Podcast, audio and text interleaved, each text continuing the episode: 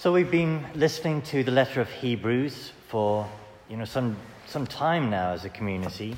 And as a priest in a parish, I've listened to the letter of Hebrews read to the community day by day many times. But this is my first experience listening to it with a community of, of seminarians. And it, it's had a very different processing in how I've heard the text.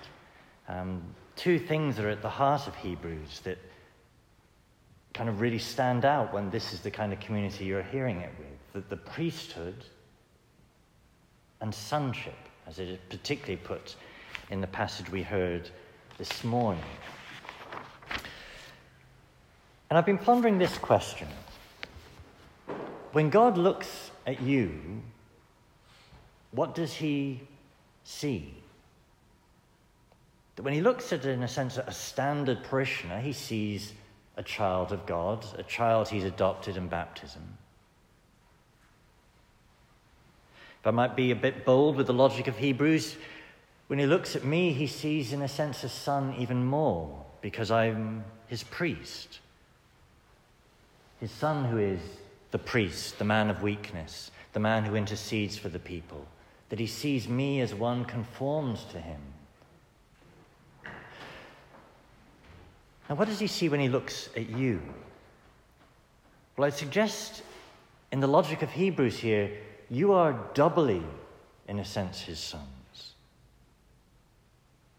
That you're in training, as we heard read there, training that what father is there who doesn't train, discipline, scourge his son?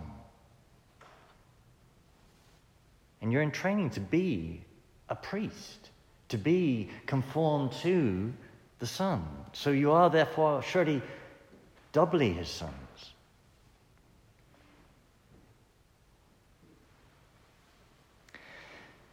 Now, many of us can struggle to know what it means to be a son because we struggle to know what it means to truly have a father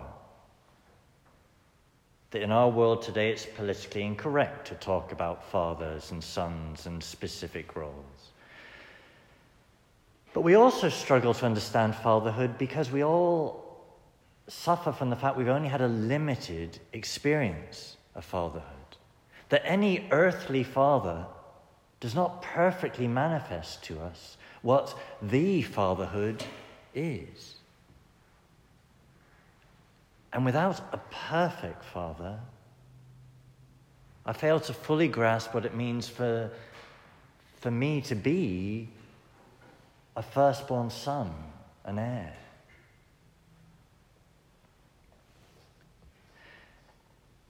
So I'd suggest to you that one of the tasks of all of us, but particularly for you as seminarians, is to purify our experience of fatherhood. That how are you going to be able to preach to the people about the love of the Father?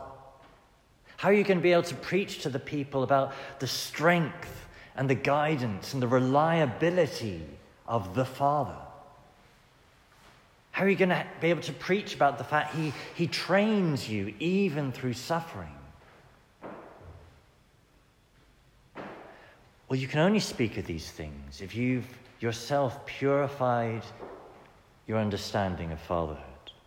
Purified it by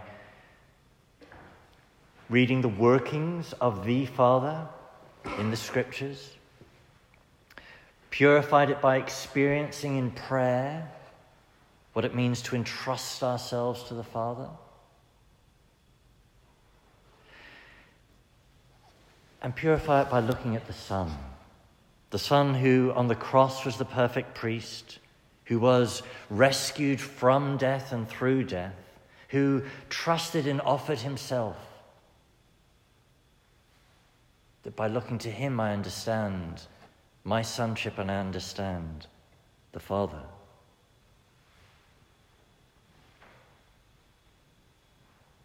Never I might make a specific recommendation to you of a, of a book in terms of purifying and renewing your sense of fatherhood. This book, Abba's Heart, I've got a pile of copies there by the door that I've got for you.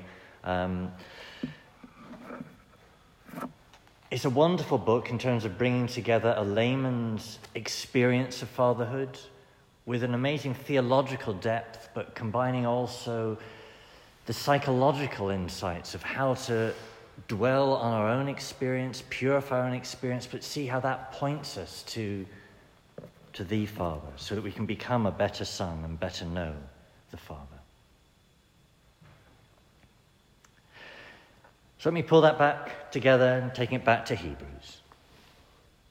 So this letter, Hebrews, was supposedly written to a community suffering, presumably suffering persecution. That the epistle taught them that they had one who was united to their suffering the Son, the priest. And it taught them, as we heard very particularly today's text, that their suffering was not random, that it was training them to become something, to become sons in union with the Son. And you likewise must see in your suffering, in your training here, that path leading you to your priesthood and to your sonship.